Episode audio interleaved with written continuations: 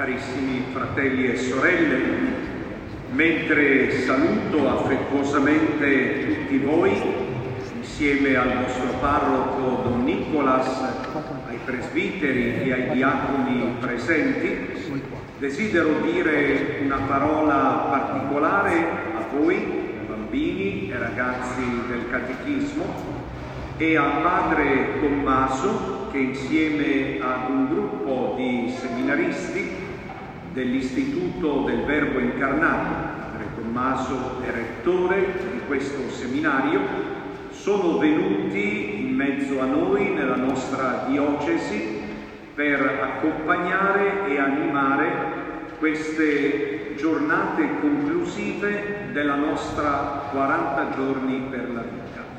È un bel segno di comunione e di fraternità. E per questo li ringrazio dal profondo del cuore. La parola del Signore che abbiamo appena ascoltato ci ha dato alcuni suggerimenti concreti per vivere davvero in maniera gradita al Signore. In modo particolare lo abbiamo ascoltato con molta semplicità, anche penso abbastanza facile da capire anche per voi più piccoli, quello che il Signore ci ha detto nella prima lettura. Ci ha detto, se tu vuoi essere luce, vuoi essere luminoso, devi fare sostanzialmente queste tre cose. Sono un po' i punti su cui possiamo esaminarci. La prima è togliere di mezzo a te ogni giustizia, ogni ingiustizia e oppressione. Che vuol dire se noi siamo cattivi e ingiusti verso gli altri, non possiamo dirci amici di Dio, perché Dio è giusto e misericordioso. Seconda condizione che dice, se toglierai di mezzo a te il parlare empio, forse questo è un po' più difficilotto per voi bambini. Voi sapete cosa vuol dire la parola empio? Immagino di no, vero? Come mi guardate? No. Allora ve la spiego, avete ragione, è una parola non semplice. Però è il contrario di pietà. Pietà è colui che pensa alla sua vita nella prospettiva di Dio, cioè facendo riferimento a Dio, più semplicemente. Quando io faccio un pensiero, quando io dico una parola, quando io decido di fare qualcosa, mi pongo la domanda, che cosa farebbe Dio al mio posto? Che cosa Gesù vorrebbe da me in questo momento? Ecco, l'empietà, cioè il modo di parlare empio, è pensare, parlare e agire come se Dio non esistesse, o perlomeno come se non c'entrasse nulla con la mia vita. Ci siamo? Terza condizione che dice la prima lettura. Se accoglierai in casa tua, che non vuol dire solo materialmente in casa, questo quando fosse necessario, ma vuol dire soprattutto nel tuo cuore, se accoglierai in casa tua chi è misero, chi ha fame, chi è senza tetto, chi ha bisogno di qualcosa, cioè torna al discorso di prima, questa volta in positivo, se saprai fare qualcosa di buono per te. Quindi oggi la parola del Signore è molto concreta e molto facile da capire. Gesù nella pagina del Vangelo con un famoso discorso e con due famosi piccoli esempi ci ha aiutato a capire meglio questo insegnamento. Intanto una cosa molto curiosa, a chi sta parlando Gesù? Gesù sta parlando ad una folla che ancora non lo conosceva bene e poi non lo capiamo, eh? quando uno dice una cosa, quando io ero piccolo, adesso non so se voi giocate ancora con questi giochi semplici, un po' antichi, no? ma noi facevamo in cerchio il famoso telefono senza fili, no? Che uno diceva una parola nell'orecchio del primo, il primo lo diceva al secondo e così via passando tutto il cerchio. Quando si arrivava alla fine del cerchio non era mai la parola che aveva detto il primo, perché? Per capire che quando si passa parola, in genere come si dice proverbialmente, poi si finisce di dire fischi per fiaschi, e così è la folla, figuriamoci quando si parla a tanta gente insieme, che magari non solo ognuno ha la sua prospettiva, la sua esperienza di vita, ma poi chi sente bene, chi chiacchiera un momento, chi si distrae, insomma, un mezzo disastro. E poi c'erano i suoi dodici vicini a lui, che lo seguivano, ma che ogni tanto gli facevano cadere le braccia. Eh. Una volta pensate che Gesù camminava per strada annunciando che sarebbe stato rifiutato, condannato, ucciso sulla croce per risorgere, poi il terzo giorno, e questi dodici che andavano dietro di lui, sì che gli volevano bene, eh, che stavano con lui, però capivano anche loro quel che capivano. Un giorno mentre lui diceva queste cose, loro si sono messi a discutere chi tra di loro fosse il più grande. No? Quindi, va bene. A queste persone, e noi non è che possiamo parlare di loro, eh? noi possiamo parlare di noi, con le nostre fatiche, i nostri limiti, le nostre difficoltà, a queste persone Gesù ha detto e oggi dice ad ognuno di noi, voi siete il sale della terra e la luce del mondo. Non sarete come dire, quando diventerete grandi, quando diventerete buoni, quando avrete capito tutto, allora sarete il sale della terra e la luce del mondo. No, solo per il fatto che loro erano lì con lui, Gesù dice, voi siete il sale e la luce. Vediamo di capire bene questi due esempi, che non sono esattamente la stessa cosa, molto simili, ma non sono esattamente la stessa cosa. Il sale sappiamo tutti a che cosa serve, no? Per dare sapore al cibo. Se ci dimentichiamo di mettere il sale nella pasta, nel risotto, nella minestra o dovunque dove ci vuole, ce ne accorgiamo subito. Diciamo, questo piatto è insipido. E se insipido non ci piace, eh? anche quando a quelli più anziani il medico dice riduca il sale, però tant'è, senza sale ci piace un po' meno. Beh, la luce non c'è bisogno di spiegare, eh, se qui adesso oggi è giorno, adesso è giorno, però se spegnessimo tutte le luci saremmo un po' nella penombra e non ci piace. In realtà questo simbolo è, è molto più profondo rispetto agli effetti che ho detto. Perché soprattutto nell'antichità, oggi per conservare le cose noi abbiamo soprattutto il congelatore, no? che è molto comodo. Chiudiamo in un sacchetto e infiliamo nel congelatore. Ma quando il congelatore non c'era, molti cibi venivano conservati sotto sale, come oggi noi oggi facciamo ancora con le acciughe, perché sono tra l'altro molto buone, no? Quindi sono una specialità. Il sale conserva, Pensate che gli antichi avevano questo bell'uso. Quando scrivevano un documento che volevano che durasse, come le leggi no? che devono durare, avevano l'uso simbolicamente di cospargere la pergamena con un po' di sale, per dire queste norme devono essere conservate.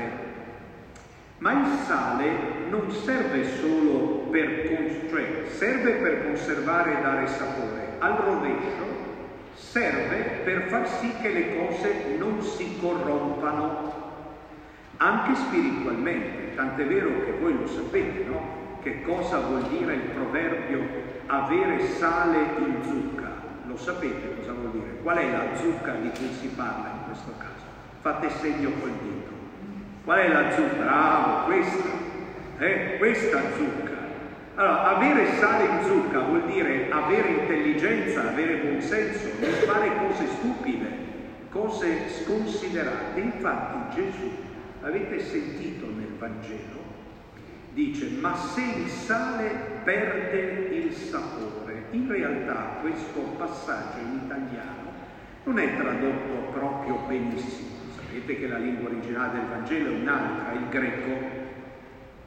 Nell'originale lo stesso verbo, perdere il sapore, vuol dire anche perdere il senno. Infatti in latino la versione dice se il sale è svanito, ma noi di chi diciamo svanito? Di chi ha perso un po' il senno, la capacità di capire le cose. Allora Gesù dice, attenzione, vedete che torniamo alla prima lettura? Se toglierai di mezzo a te il parlare empio, cioè attenzione a come ragioni, a come parli e a come agisci, perché potresti farlo da matto, non da matto nel senso della malattia, ma da matto nel senso di chi ragiona male. E allora anche la seconda lettura ci aiuta in questo, perché la seconda lettura ha parlato di sapienza, che è una parola parente di sapore, e parlava della sapienza di Gesù. Gesù ci insegna a vivere con sapienza. E qui abbiamo detto del sale, anche la luce ma qual è la prima cosa che ha creato Dio nella creazione? Ve lo ricordate? Cosa? La luce, bravo, sia la luce e la luce fu. Così dice la Bibbia. Quindi tutta la vita, tutta la bellezza del creato e soprattutto la bellezza della vita dell'uomo nasce da questo dono di luce. Ma se tu ti allontani dalla luce, ti allontani dalla vita. Allora il sale previene dalla corruzione, la luce ci porta dentro la vita. Che cos'è il contrario della vita? La morte. E la corruzione è la morte. Allora Gesù dice, voi siete il sale e la luce, cioè voi con la vostra vita, per voi stessi e anche per gli altri, perché la vita del cristiano non è per sé, è per tutti, per sé e per gli altri, allora voi dovete lottare contro la morte. Contro la morte ha lottato Gesù e l'ha vinta, perché ucciso sulla croce è risorto e vive per sempre. E ha promesso che anche a tutti quelli che lo seguiranno e ascolteranno la sua parola risorgeranno per una eternità di gioia. Però la morte non è solo quella fisica, la morte è anche quella dell'anima, è anche quella del cuore ed è anche purtroppo quella definitiva. Ricordate come pregava San Francesco alla fine del Cantico delle Creature, quella bella preghiera dove dice laudato sì per il sole, per il vento, per il fuoco, per tante cose, alla fine dice laudato sì anche per nostra sorella morte corporale, che non è facile dire questa cosa, ma perché? Perché San Francesco capiva che vivendo come amico di Gesù, conclusa questa vita, sarebbe stato sempre con lui e aggiungeva, beati quelli che non vivono nel peccato mortale, vedete che si chiama mortale, a cui la seconda morte non farà male. Come? Ne abbiamo due morti, già ci fa paura una, figuriamoci due. No, qual è la seconda morte? La seconda morte è la lontananza da Dio, cioè essere senza sale, senza gusto, senza intelligenza e senza luce, cioè al buio. Capito? Allora, concludiamo la nostra riflessione facendo un riferimento alla giornata per la vita. Eh, abbiamo parlato fino adesso di vita e tutti diciamo noi vogliamo la vita, però molte volte con i fatti cerchiamo la morte. Cerchiamo la morte quando ci allontaniamo da Dio, cerchiamo la morte quando facciamo il male o siamo ingiusti e cattivi, e talvolta cerchiamo la morte, purtroppo i numeri sono alti, quando rifiutiamo la vita, o quando rifiutiamo la vita nascente, quando deve nascere un uomo, una donna e non li vogliamo, e questi sono casi molto, molto, molto grandi dal punto di vista numerico, fosse solo anche uno sarebbe già grave. Ma se noi guardiamo i numeri, sono numeri esagerati. Ne cito uno. Soltanto in Italia all'anno vengono soppressi nel grembo materno più di 60.000 persone. Più di 60.000 numeri che fanno paura. Una cosa curiosa, avete notato che qualche anno fa hanno fatto un gran cancan per le famose DAT, le, le dichiarazioni anticipate di trattamento? Eh? Quelle fortunatamente eh, hanno avuto meno fortuna. Perché? Perché questi furbastri sono sempre più pronti a far morire gli altri che non a decidere di morire loro. Per cui ci farebbero credere che la soluzione a tanti problemi è la morte, come dice il proverbio, non sempre giusto, la miglior difesa è la fuga, ma non è vero, non è coraggioso un soldato che per difendersi taglia la corda. Allora dicono, no, in certi casi gravi la miglior, difesa, la miglior soluzione è la morte. Sì, però non precisano quella degli altri. Sono come quelli che dicono che siamo troppi sulla faccia del pianeta, però loro ci stanno volentieri, e sarebbero gli altri che devono andarsene via. È una mezza barzelletta se non fosse tragica. Allora, sulle DAT hanno aderito in pochi, perché si tratta di firmare che a morire voglio essere io. Purtroppo ce ne sono anche parecchi che lo fanno, mi dispiace molto, non è una cosa bella. Ma quando si tratta invece della morte degli altri, allora con generosità vanno avanti di corsa. Ecco, noi vogliamo dare una testimonianza, prima di tutto vogliamo dare una preghiera, dire al Signore che ci aiuti a scegliere sempre per la vita, perché vedete, quando non si mette il sale, il sale della sapienza di Dio nella vita, si finisce per andare verso la corruzione. Questa mattina sentivo un passaggio di una trasmissione radiofonica dove un ospite diceva, ah ma molti si lamentano che oggi la società è corrotta per questo modo di fare, per quest'altro modo di fare, ma è mica vero che è di oggi, se andiamo avanti Cristo era così, è ben acuto, è ben acuto. Cristo è venuto a portare il sale e la luce, altrimenti è la corruzione, altrimenti è il disastro.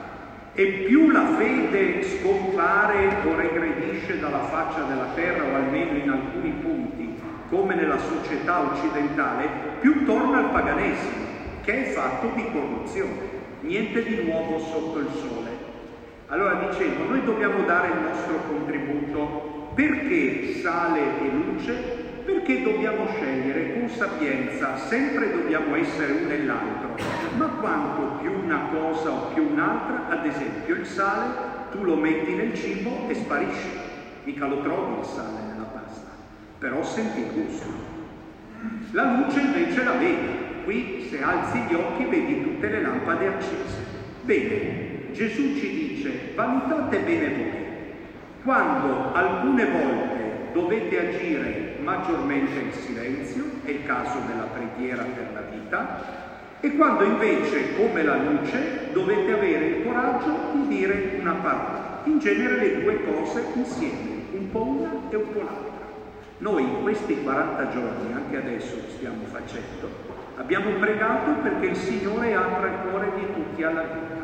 E oggi vogliamo essere anche un po' più luce, perciò vi invito oggi pomeriggio alle tre, partendo dalla chiesa di tutti i santi, a fare una piccola marcia per la vita. Eh, magari ci vergogniamo un po' a farla, no? Perché diciamo, eh, beh, poi ci dicono, ecco, questi sono eh, retrogradi. Vabbè, ma noi ci dobbiamo vergognare di essere cristiani. Noi dobbiamo aver paura di dire agli altri la parola che salva salva anche il mondo? Assolutamente no. Sale e luce.